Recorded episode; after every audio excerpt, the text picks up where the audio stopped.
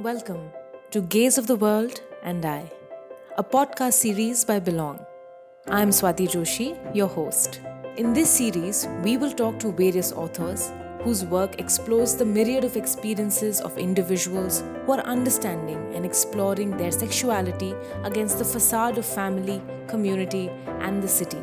In each episode, we will speak to different authors to understand their journey as writers, their inspirations of writing on the subject, the challenges and the rewards, and what they hope their work will end up doing for their readers. Through this series, we hope to have conversations that can bring us closer to the common human experiences of loss, of love, and of finding oneself against the backdrop of patriarchy and heteronomy. Hello, and welcome to this episode of Gaze of the World and I. Today, we are talking to Ruth Vanita the author of Dancing with the Nation Courtesans in Bombay Cinema. Ruth is an academic, an activist, and an author who has contributed to literature around gender, sexuality, and culture. Currently a professor at the University of Montana in USA, she previously taught at Delhi University for many years. She co founded India's first nationwide feminist magazine called Manushi, a journal about women in society which combined academic research and grassroots activism.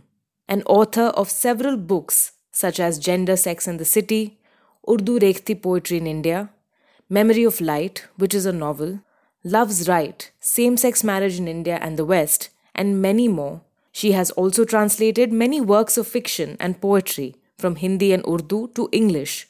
In today's episode, we will speak to her about her book, Dancing with the Nation Courtesans of Bombay Cinema, which is a groundbreaking study of courtesans and courtesan imagery in 235 films, throwing light on the role that the courtesan figure played in shaping the modern Indian erotic, political, and religious imagination. Exploring the courtesan figure through various lenses of history, the nation, religion, and eros, we will embark on a journey of understanding the challenge this figure puts to the patriarchal setup of family, of marriage, and of sexuality. Stay tuned for a conversation that explores Ruth's journey of writing this book, the challenges and the discoveries that she made, and what she wants her readers to take away from it. Firstly, thank you so much for coming on this podcast. To begin with, I actually wanted to sort of start off with this whole idea of, you know, when one says the word tawaif, there's a very cliched sort of an image that comes in mind. So, you know, you have a Kathak dancer who's surrounded by admiring men, drinking liquor. She's dancing in this beautiful sort of a Haveli kind of a space. And she's also shown as, or that's what comes in our mind, that she's, you know, involved in sexual activities that are not really acceptable by societal norms. As a Kathak dancer myself, I have heard and experienced almost a sort of a disdain for even being a Kathak dancer and being like wanting to say dance like Madhuri in Devdas. So I wanted to sort of understand from you why did you want to talk about and write about the tawaifs in this book? Okay, to begin with, I use the word tawaif when relevant, but the title is Courtesans in Bombay Cinema. And that is because there are many courtesans portrayed in Bombay cinema who are not tawaifs. For example, there are lots portrayed from the ancient past. Okay, there are several films about them, and the word tawaif was not used at all. There are also, there's a films about Devdasis, there's films from Maharashtra where other words are used. So yeah, Tawaif is about a certain kind of North Indian courtesan, right? So that's one thing. Why did I want to write about it? Because I found two or three very inaccurate generalizations being made by film critics and generally accepted by everyone, which also relates to what you said about the view of the Tawaif. One is many film critics have sort of stated that before the 90s, women are portrayed as either a good girl or a vamp, and that's it. When they say this, they are ignoring the wife's courtesans completely because courtesans are both usually portrayed as good women and they're not exactly vamps. Most of them, especially in earlier films, are fully covered. The film like Sada fully covered. So when you make this kind of generalization that they're all good girls versus vamps, you are treating the wives as if they are not women, but they are women. They are a group of women, right?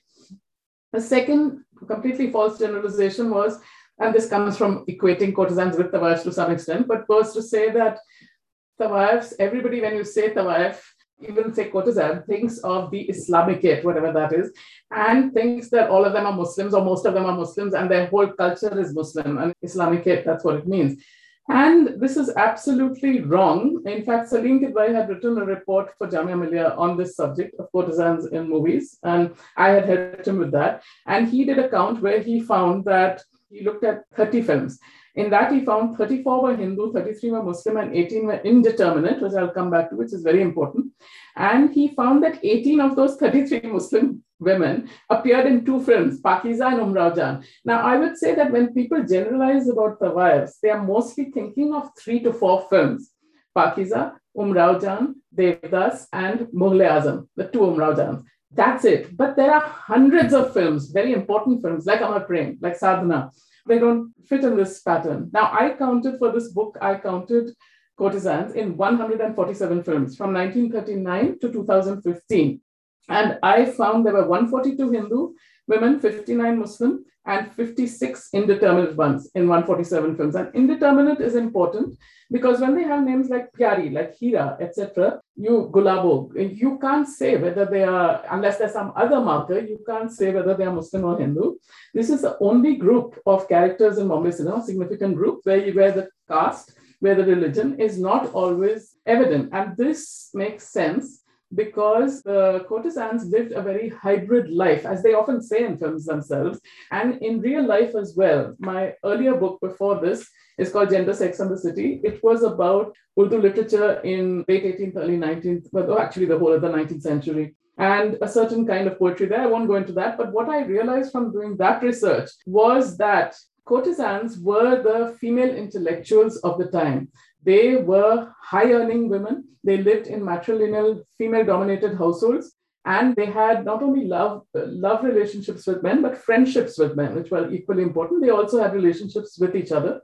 They were poets, they were dancers, they were many things, and they were not sex workers. So, the way these days we think in later Bombay films, I should say, from 80s onwards, the wife becomes simultaneous with Randi or with the sex worker. And that is not at all what they were. They were having what we would call serially monogamous relationships with men. And often they got married. A lot of them got married in later life. And they knew who the fathers of their children were. Mostly they knew. So they were not simply sex workers. There is a difference, right? So, to correct these two or three wrong generalizations, that was one of my main reasons for writing the book. Right. Yeah. I mean, this was a leading question only that you just mentioned that, you know, there's especially after the 70s and the 80s in your book also you talk about how the courtesans become almost like synonymous with prostitute and this has something to do with the whole 1857 revolt and how sort of that the britishers kind of changed the narrative can you talk a little bit about how this narrative also sort of clashed with the way courtesans were then being perceived and then also later on being portrayed I mean, how is this whole complex situation working and what kind of implications did it have on the courtesans themselves?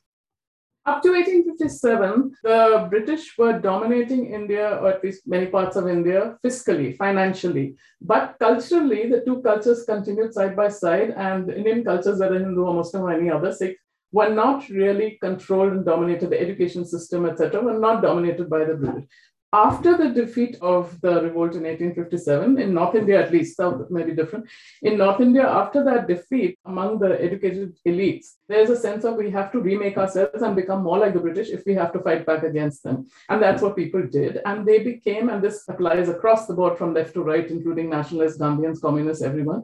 There is this sense of we have to be heterosexual, we have to be monogamous, we have to become like that and pretend that our entire past was like that as well. So, and this is, you can see it clearly, the British, I shouldn't say all the British, many of the British who came to India, they really enjoyed Indian culture. They enjoyed the courtesans. They enjoyed the same-sex sexuality. They enjoyed many things. But the rulers, the authorities after 1857, they bring in a lot of laws which change things, like the anti-sodomy law, in Section 377. They also bring in laws to regulate the courtesans, where they treat them as sex workers. They make no difference between the sex workers and the courtesans, and that's how they saw them. And also, they bring in their education system makes people ashamed of just pleasure for its own sake and not this is not just sexual pleasure, any pleasure, drinking, any pleasure that is for its own sake. And that is the sort of uh, mindset that we inherit. And I say we over the next 100 years. So Indians inherit a particular type of Victorian Puritanism where everything we do has to have a moral purpose, an educational, a social purpose, change society, do something, whether we are reading, whether we are anything we do, the songs we're singing, whatever we are reading, it has to be to change society, make things better, to make ourselves better, and all of this. So it, just doing things for pleasure becomes uh, is seen as wrong. And so courtesans who are providing not just sexual pleasure, but pleasure in conversation, pleasure is an art that they cultivated the art of conversation, pleasure in dance, in song, etc. All that and the poetry that went along with it by male poets as well. All of it becomes suppressed, it gets lost in libraries, etc. So that's what happens. And then in real life, also, this is enriched, but in real life, as the patrons of the courtesans change from being kings, princes, noblemen, as those people are moved to the margins, then the patrons become businessmen, contractors, etc., who want different type of music. They don't want the classical music. And this is actually portrayed in films rather nicely, where the, you know, there's a film called Yatra, which portrays Rekha, which portrays this very well. So gradually the courtesans have to wear less and less clothing. They used to be always fully dressed except for the face and hands. They have to wear less and less clothing. They have to perform much faster numbers, etc. And gradually that whole change happens over the next 100 years. A lot of them have to get married. A lot of them sink into poverty and into actual sex work. And then the fortunate few move into cinema, into theater, first in theater, then into cinema. And they are actually the shapers of cinema. And that's one of the things I discuss in the book the first women directors, the first women producers, the choreographers, the first actresses and singers, dancers. They're all from courtesan backgrounds, including some very famous names, various things in cinema, but they shape the portrayal of courtesan characters.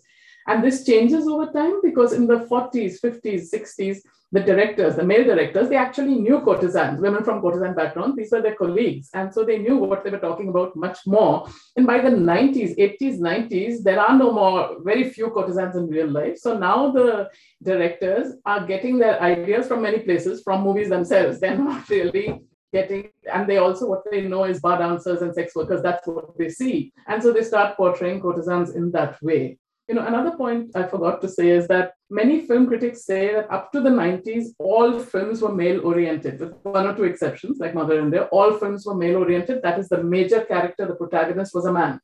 All right. And it's only in 90s that this begins to change with Madhuri Dixit. This is absolutely wrong. Because what they're doing is they're omitting all the courtesan films. In the courtesan films, I looked at 235 films. For this book, I watched 235 films. Every major actress plays the role of a courtesan. But why? Because the courtesan character has agency, has mobility, agency and desire, but agency otherwise in life too. This is the first group of women portrayed in cinema as working women the first group portrayed as single women, the first group portrayed as single mothers, the first group portrayed to form chosen families, all of these things. So there are numerous films that we that most people don't think of. And there were lots of female-oriented films, films like, as I said, Amar Prem and Sadhana and Sangharshan, where the courtesan figure has equal billing with the male figure. It's an equally important actor, and she gets the same amount of attention in the story. Right. It also was sort of eye-opening for me as well as I was reading it because one is most of these films are films I haven't seen, so it kind of gave me a chance to at least look at song videos and understand what exactly were you also trying to talk about. Because you're right like there's a constant sort of very uncomplicated way in which we are told about courtesans or even like we're not even told about these characters as being characters. They're there. So i wanted to actually understand you were talking about you know how in films like Amar Prem and even a film that you've mentioned called Mandi, there are realistic portrayals of you know how the courtesan households and how that entire family, if I may use that word, functions. If we look at cinema today, and if we look at say the characters that are built for women, what kind of impact do you think does this courtesan character past have on today's portrayal of women characters in cinema? A lot, because as the actual courtesan actresses and directors were replaced by middle class women directors and actresses. But this, I've argued in the, the chapters are named family, work, eros, and I've, uh, that idea of, say, eros many simplistic generalizations would be, oh, the wife is just a sex object in movies. And she's absolutely not. It's much more mixed than that. I wouldn't use the word realistic in a simple way either, because a movie is not realistic about anything. No movie is realistic. It's a mixture of realism and imagination and a projection, right? But the idea of what is erotic, the Indian erotic imagination, I think is shaped to a large extent by movies. Like what is erotic? Pan as an erotic symbol, dancing as an erotic symbol, a certain kind of song as an erotic symbol, Ghungaru as an erotic symbol. And we find all these symbols gradually being taken over by the middle class female character, the character as well as the real women. But on the screen, when she wants to seduce the boyfriend, then she, I, have given examples in the in the book, she takes on some of these things. She puts the gajra in her hair, she presents the pan, and she woos him, and then she, yeah. So this is what the, the wife, she's pouring out wine. See, the wives are always shown pouring out wine. The middle class woman pours out tea, and then the shapes uh, changes. And now, of course, the middle class female character also pours out wine, right? And she changes and she drinks as well. So the, the wife was not usually shown drinking; she was shown pouring it out for the man. So as times change, but also I think the portrayal of what is erotic Today, it's largely shaped by American ideas of what is erotic, but up to at least the 90s and early 2000s, and even to some extent today, that the idea of the courtesan, that imaginative past, it does shape what is considered erotic, right? So that is the way. Another example I could give is of Chosen Family. It's a central I've written and others have written elsewhere that Chosen Family is one of the central themes of Bombay cinema where you have the best friends, usually the male best friends, and they treat each other's families as their own families. They call the other guys mother and sister as mother and sister, and they do everything for them. Also, apart from that, they also have neighbors and friends, and they choose their own families and they form these, right? And this is to some extent true of real life as well. But women don't are not usually shown doing this in the 60s, 70s, 80s, or 50s. Women characters can't do this because they don't have the same amount of mobility and the same freedom to mix with others yeah, they can mix at most with women, but they can't mix with men as freely. The only women characters who can do this, and a lot of these, there are a lot of these, are the courtesan characters. They are able to move about. They are the first group of women in Bombay cinema show traveling on their own in trains, in cars, etc., driving their own cars, owning their own property. And this was true of real life too. In the 19th century, there's a historian found, and I also found they were paid very high salaries for working at court, the courtesan figures. I found, for instance, that in the early 19th century, courtesan was paid an amount in a month, which was the equal to the state budget for the local hospital. So that it's a high salary. And they were also the first women, apart from queens and so on, who owned property in their own names. And they were in the highest income tax bracket in the middle, middle of the 19th century. So this is true, but Bombay cinema does show this. In the 50s, these women are shown owning their own homes, owning their own cars, driving their own cars. There's a film called Bank Manager that I analyzed, which is very interesting. They are shown in Bank Manager. She's the only woman in the mahfil who reads a poem, Sabah se keh do ki kaliyan bicha de, a very famous song, which we don't often realize is sung by a courtesan to a man. She's seducing him with this song, right? Yeah, so in terms of chosen family, there are numerous films which show Mamta as an example. There's another one who's a Gumti Ke which shows a courtesan character adopting a man as her brother, and then they adopt a child and bring up that child together. There's more than one film showing this, right?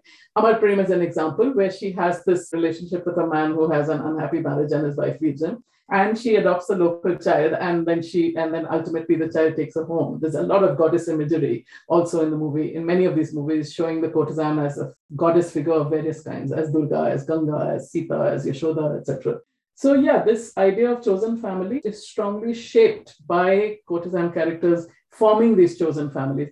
And then, as far as biological family too is concerned, in a conventional family, I should say, a man has to look after his parents and a woman would lead. And this is from the 50s. So, a 1959 film called Char Dil Char Rahe.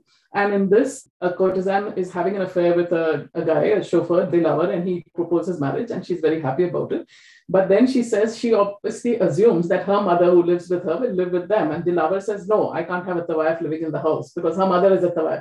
Now, many courtesans who started working in movies, they themselves stopped working as courtesans, but their mothers, their families were. Right? So Pyari says, Do I have to leave my mother? And Dilawar says, oh, What is so special? Every girl leaves her mother when she marries. And then Pyari says, She makes this statement about the difference between a matrilineal and a patriarchal household. She says, You are right, every girl leaves her mother. But a Tawaif's daughter does not leave her mother. Those other mothers have homes and husbands and relatives. A Tawaif's rishtedari, that is kinship, culminates in her daughter. So daughter is the most important child in a Tawaif household. They wanted daughters, not son. So she says, I can leave the whole world for you, but I cannot leave my mother for you. So then uh, he says, then, then he repeats, I can't have a Tawaif in the house. Pyari retorts, she's not a Tawaif, she's my mother. And at the end, he has a change of heart and he tells her, Your mother is my mother, and only then she marries him. So, this kind of statement, you know, you don't find any other conventional heroine making in the Bombay movie. Yeah, that was also one of the lines that I marked and underlined as I was reading it. Also, as you were talking about, you know, this, especially in Amar Prem, I think that's what stayed with me. This whole idea of them having a having a relationship which is like family, but it's not a sexual relationship. They're living with each other. So there's also this construct that has been created in cinema that you know of what a marriage should look like and what a relationship should look like. And it's generally you know it's very heterosexual in its in its portrayal. And then there are the wives and courtesans who are not particularly confined to this entire structure.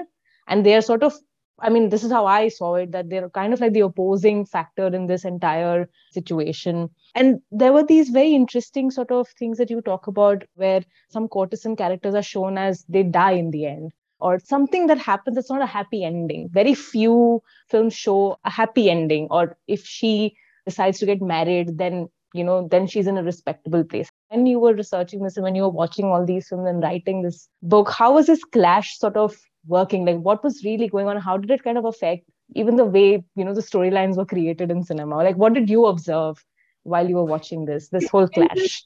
Changes gradually over time. And I think Pakeezah has a lot to answer for. Pakeezah is a great film for the music, I think, and for Meena Kumari. Apart from that, its portrayal of the courtesan life is largely wrong. And she makes these, she's made to make these absurd statements like, I'm like a walking corpse. If I'm a courtesan, if I'm a wife, then I'm like a walking corpse. And just a whole lot of nonsensical dialogue like that. And this idea before that, in the 40s, 50s, 60s, there are many courtesan films that end happily. Some of them end happily with marriage, even though the courtesan is not a virgin.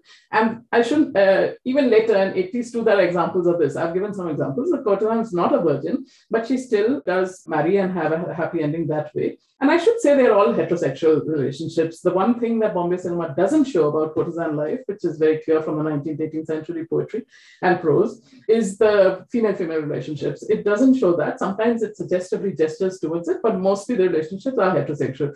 But not the absolutely conventional heterosexual relationships. So yeah, to come back to the endings, Another kind of happy ending, which you have in some of the earlier films, is that she remains a courtesan.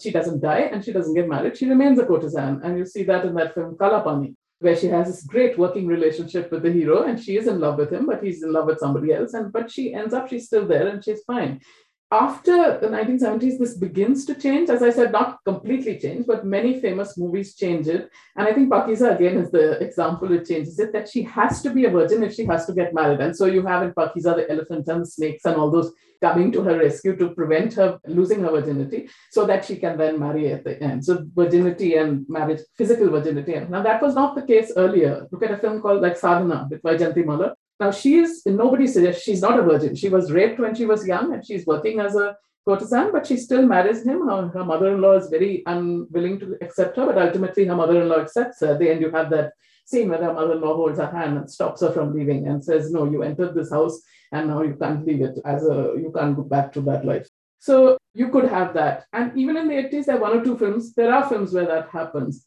But mostly from this late 70s, 80s onward, what happens is that either the wife dies at the end. If she's non-virgin, she dies at the end. If she's virgin, she gets married. Yeah. Other ending, like she just remains at the wife happily. Sometimes it happens in Ishaqzaade. Ishq Zadeh, a late film in the 21st century, that there's that very helpful wife who helps him to helps the couple to get married, but she remains. She's not the. I don't think the word wife is used. She's a dancer, but she's presented in every way as a wife. She's living in a wife type household, etc. She's living in that type of household, and she remains in that. She doesn't get married and she doesn't die. But most of the films go in one of those two directions.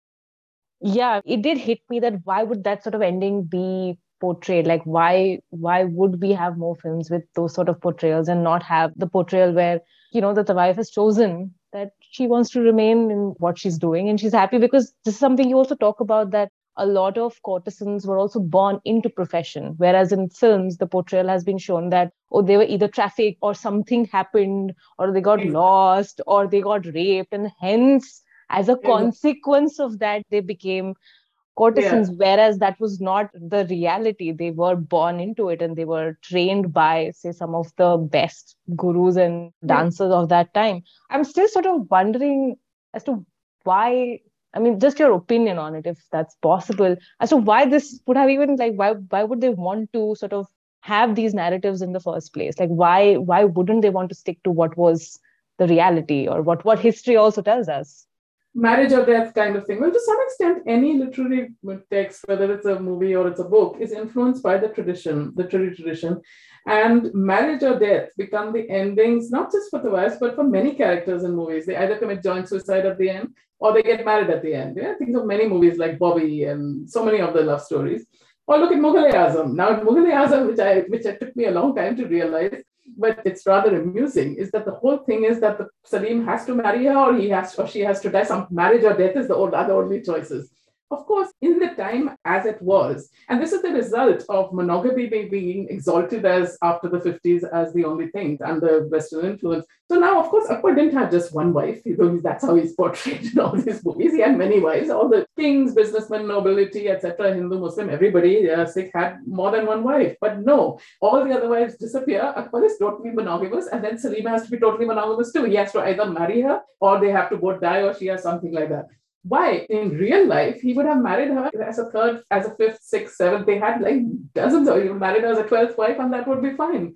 She would still have a status but the first wife has to be a princess but the 15th doesn't. And many kings and emperors they manage they actually married the wives it's in the list that i have looked at uh, where the name is actually so and so the wife shireen the wife or whatever but that option is just not depicted at all, and nobody thinks of it because we are so used to this monogamous norm that we import it back into history and behave as if it was either marriage or death. So that's one reason I think.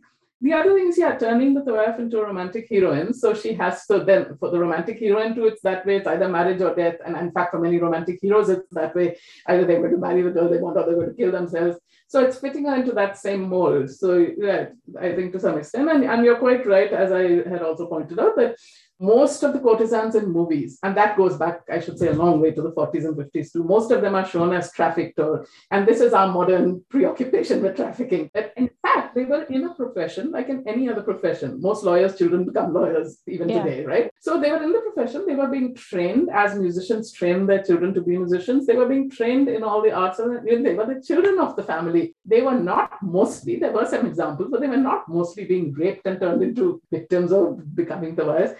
That's not how it is. Again, it's a consequence of the overlapping of sex work. Movies show sex work and life as the same thing, and hence all the confusion to some extent, I think. Yeah yeah it was very fascinating when i was reading it because it was like almost you're right i mean the monogamous structures are so sort of ingrained in us that we also don't see how it's affecting the way we are seeing different characters in the film you also were talking about how even like saying the word tawaif gives it a sort of a muslim or islamic connotation whereas it's not really true where and you also talk about it in one of the chapters that they're not just muslims they're of different religions.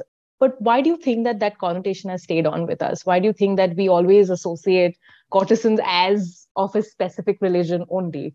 Just something i was i just was curious about it's because of cinema. Cinema, Bombay movies, and I'm sure other movies too, but Bombay movies for sure, were obsessed with the Mughals. And so that's all they show you. There were, Orchha had Hindu kings. There was a famous wife there. There was a king's wife, and she had a whole palace there. If you go to Orchha, you see it. But who makes a movie about that? So all the movies are about Mughals and the glamour of the Mughals and the courtesan is part of that glamour of the Mughals. It's not just Mughal Azam, there are many others, right? So that's one where we associate directly with the Mughals and then we associate the Mughals with Muslim, and that's how it is. And the other way we associate with Islam because of these three, four films, Umrao Jan, Pakiza. That's how Devdas is also, she's there, but that's not treated as one of the topical. Devdas is treated mostly about his misery and so on. It doesn't focus on Mala so much.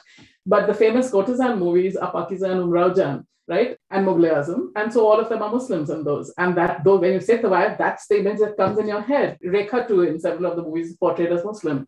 So that's why. But if you do an actual count like I did, the majority of them, I would say that disproportionately there are more Muslims. Disproportionately to the population, there are more Muslims shown as Tawaifs in movies, but still the majority of characters shown in movies are Hindu. And they're not just Hindu by name, they are Hindu practicing Hindus They are performing puja, they are going to the temple. Amar Prem, you see this, but there are many other movies where you see that she says, I'm fasting on Tuesday, so I'm not working on Tuesday, I'm not that, you know. So they are shown performing all these things. And now in actual life, the, the wives very often had sort of hybrid practices. They would celebrate in Lucknow at least, and I don't know about all cities, but they would sing Marsiyas at Muharram, but they would also, you know, celebrate Diwali and Holi. And as I said, they had customers. In one movie, the lady in charge actually says that very nicely. Oh, we are we uh, deal with all coms, all the men of all coms, all religions come to us.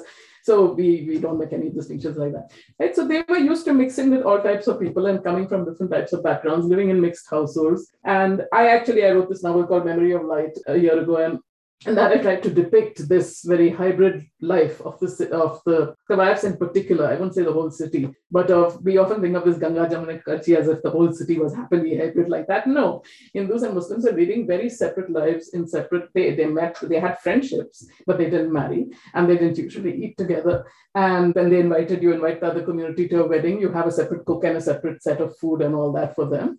And they didn't usually meet the women of the other community. So if you were a Hindu, you wouldn't meet them your Muslim best friends by very rarely, and the other way around too. So yeah, it was pretty divided. But the kotha is the exception. The kotha is the place where people of men of all religions come and they meet each other as well as the women. So they're all friends there. And the kotha is the place where the women too are from mixed backgrounds because their fathers are from different communities, right? That is the real place where there is now, we don't want to accept that. We won't want to say, oh, the real syncretism is in the kotha because we think, still think of the kotha as a negative place, right? So we want to say the whole society was syncretic, and of course it wasn't. Yeah, so the court to some extent, our court to some extent was syncretic. Again, much more Muslim than Hindu, but it had, of course, the king celebrated Holi and Diwali and so on. But the kotha is the real, I would say, much more hybrid place. Yeah. Movies do show that. The movies do show that, I have to say. They do show the women doing various things, the Muslim wives wearing saris and bindis, which they did, as well as gararas and the Hindu women wearing uh, different types of costumes to dance, a Kathak costume, but also wearing a sari as well. I mean, you know, various things. So they do show that rather well yeah, I think the point about Umrao Jan and Mughal Azam makes a lot of sense to me as well because, like I mentioned earlier, as a Kathak dancer, these are the two films also that kind of stand out that, mm. oh, this is what it looks like and this is what it means. And so, also the criticism that we would face or I would face, and some of my friends who were also practicing it much more rigorously than I was, faced similar sort of issues. Whereas what you also talk about that they were intellectual beings who were trained professionally into singing dancing. They would also play instruments much early on. I think that was something it got lost in translation while as time went by. Just to move a little bit away from the subject of the book i was actually curious about you looked into like 235 films mm-hmm. what were the kind of challenges in that process? And how did you manage to sort of compile all of that data into almost very succinct sort of chapters and you know divide it and take us on this journey of how like it's almost like you know you're peeling one layer after the other as you read the book. So how was that process like for you it is an immense amount of work because I made detailed notes on every film, and that's a lot of work. And I should say there were a lot of bad movies I watched, overall bad movies, but they had some, each one of them had some one interesting feature, one interesting moment, and that made it worthwhile. And so I, thanks to YouTube, I got a lot of the movies on YouTube and other internet sources. But then I also borrowed films from people's in, uh, private collections, like Saleem's private collection. One or two films I really wanted to see. I with Nutan, for example, never acted at tawaif only once and she was a poet in, and tawaif in that movie and i couldn't get hold of that film and finally i got it from somebody's i think saleem got it from somebody's private collection in jaipur or wherever. So that was the way and of course 235 is the tip of the iceberg. There are hundred there are hundreds more from those decades. So yeah but I, I had to stop somewhere. I would keep trying to stop and then i would find more and more and more Take Rekha, for example. When you say Rekha, you immediately think of Umrao Jan and uh, uh, uh Muzaffar, uh, you know, one or two famous films you see her as tawaif. But she acted as tawaif in many, many films. Many of the other movies, including B-grade movies, where she was acting as a Hindu girl. She was acting as a Hindu wife. So in these famous ones, she's a Muslim, and that is the picture that comes in one's mind. But there were many others where she was a Hindu as well. So yeah, exactly. So yeah, I also sort of wanted to kind of just throw in this whole question of like when you were sort of watching these films and you said you know many were quite bad and some were you wanted to watch them out of all the detailed notes and every research thing that you did what were some of the like say your top picks in terms of the differences that you found that were very interesting for you and something that you sort of enjoyed writing about as well Amar Prem is one of my favorites uh, for various reasons. I really had to search for this movie, but Mehendi 1958 is the first first movie that shows Umrao Jan's story, that actually that name Umrao. And the differences between that and the later two Umrao Jans, because Mehendi is a forgotten film, were very interesting. And then there were lots of them. Hema Malini acted many times. There were also certain songs I really liked. Naya Daur in 1957, there's just that one song by the two dancing girls, the Nachne Walis, and which is basically sort of a cross-dress thing, but basically they, they look like two women and they're kind of wooing each other. They're flirting with each other. So that was a one sort of lesbian moment. And there are these moments in certain films. Of course, I love Tisri Kasam, Tisri Kasam, and uh, what goes on there. You see her as a, you know, making choices, actively making choices about whether she wants to marry him or whether she wants to stay with her company. And she also talks about her ambition, how she enjoys being on the stage and in the lights, etc. She's not being dragged there and forced there and into it as many later movies show. But she enjoys the attention and the adulation and all that. At the same time, she might sleep with various men, but she doesn't want to be, when she has a choice, when that man tries to rape her or seduce a rich man, she refuses that, right? So those were some films I really liked. I really liked Mamta. You were talking earlier about in Amar Prem, the relationship she has with Rajesh Khanna, that figure, Anand Babu. What I liked about movies like that and about Mamta are the ambiguous nature of the relationship. There are clues in the movie going both ways. Are they having a sexual relationship or are they not? The movie is not focused on that. It's not interested in that. It's interested in the love between them. At the end of Amar Prem, on the screen comes, this is immortal love. This is Amar Prem. And in Mamta too, you know, so you see her, him in her bedroom, standing in the doorway, smoking a cigarette, very relaxed in the house. At the same time, you never see anything that is explicitly showing that they have spent the night together, that had sex. Uh, same with Amar Prem. And then there are clues in the language where she says in the end of Amar Prem, you have always given and never taken anything. In the language of Hindi, if he had had sex with her, she would not say that, most likely, because then he has, she has given him something. But she says, I've never Nobody has ever given you anything I want to give. So there are clues there, but what's interesting to me is that it is not focused on that, as many later films become focused on that, like Pakeezah. Is she having sex? Is she not having sex? She's freaking out. Elephants and snakes are stopping her from having sex. It's not important. Love is what is important. And I think well, one of the great strengths of Bombay movies is its elevation of love, all kinds of love between parents and children, between brothers and sisters, between brothers and brothers, between male friends, between. So, love is what is important. And that is why I think a lot of LGBT people have been so fond of Bombay movies. I used to wonder about this earlier on. I used to think they're so heteronormative and why are so many gay men so fond of them? and I realized over time, as Shohini Ghosh has suggested, that it's because they elevate love above everything else, that everything is worth sacrificing for love, any kind of love. And that is what the courtesan movies also do. So it's the love, the bond between the two, where in Mamta, for example, he brings up her child as his adopted child. He's a lawyer and she becomes a lawyer, not a courtesan, right? But she's not his biological child. But it doesn't matter. He does it for love of the mother. And then he, of course, loves the daughter too after bringing her up. Yeah, that was interesting. As you were talking, just a question that popped in my head that I think I I forgot to ask as I was listening to you. There's a section where you talk about how the courtesan and the kotha was played a very big role in say the freedom movement. Something that we don't really i think it's still the 1857 revolt and how that that entire space plays a very big role. Can you talk a little bit about history versus portrayal? Because i think you've mentioned that it's there's a mention of it in mangal pandey the mm. film where there is it's shown that the role of Hirabai played by Rani Mukherjee is very explicitly talking about her you know contribution and her role in in that entire movement. Could you talk a little bit about say what history tells us in terms of what role that space and the courtesans played? And then therefore did it even get portrayed not get portrayed or what really happened there? Well several people have written about it recently. Several people have written about it. I think Saba Naqvi is one and others have written about it. I don't want to exaggerate that. I don't think that it was all over the place and there were major players. They were players, but not the most important players.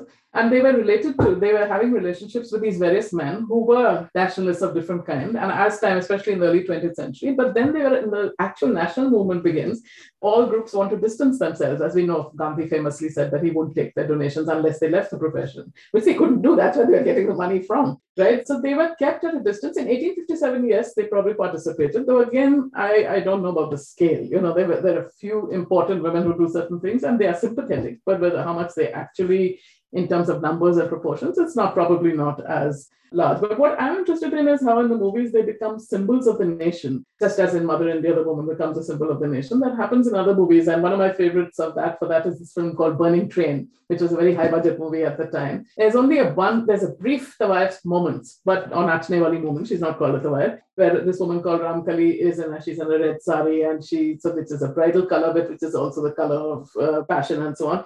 And she sings this song in which the whole, all the passengers join. And it's a song about hedonism and living for the moment. And all the passengers who include Hindus, Muslims, Sikhs, Christians, they all join and all classes and so on, they all join. But when the train starts burning, then they need, then her role changes and she becomes a symbol of the nation in a very Mother India kind of way because they have to throw a red cloth out of, as a signal to the authorities, out of the train to say that they are receiving the radio messages. And the bride lady who's there then Chunni is not willing to give the symbol of her suhag. And then Ramkali takes off her sari and she says, I don't have any suhag and I won't have any suhag. So, but I want to save everybody's life. And so use this. And when she takes off the sari, it's this very dignified moment. And I've called it kind of inverted or reverse Draupadi moment because instead of being stripped, she takes it off herself and she gives it to save everybody's life, right? And at the end of the movie, she's briefly shown again when everybody's singing another sort of national Christian prayer, basically to save them. He's holding the baby that has been born on the train. So it's not her baby, but she's holding the baby. And so she becomes this kind of Mother India figure to some extent. So, yeah, and there are many movies in which the courtesan is seen as a goddess figure, is shown as a goddess figure, and is shown as a figure of the as part of the nation. In one movie, she says, I'm also part of the nation. Like this guy says to her, which is this movie, uh, Sadhana, he said he's trying to tell his students that courtesans are bad and so on. And then he falls in love with the courtesan, but he says, you know, that they are brave. And then at a certain point, I think he's told that she's also part of the nation. And he realizes that. And more than one movie makes that kind of statement. Yeah, I just have the book with me. I think the opening lines that you used in the chapter Nation was from the film Sharafat the male hmm. college teacher to Tawaif, these boys are the future of this country. Please swear, spare them. And the Tawaif says, I'm also something to this country. Yeah. Who's the same age as those male students. You know, Sharafat, she's a young girl who's at the same age of those male students and she wants to study too. And then he realizes that he should teach her. And so she starts coming to his house and he teaches her. And there's a picture of Saraswati on the wall. He's teaching her. So, so she's also, why shouldn't she be a student? And, you know, yeah, that was that was the movie it was from. And Sadhana too, he's a teacher. And then he's teaching Vasant Sena. He's teaching the ancient India. And he's talking about, and the students are asking questions like, can she be a patriot? Is she mother? And he's ambiguous and confused about it right?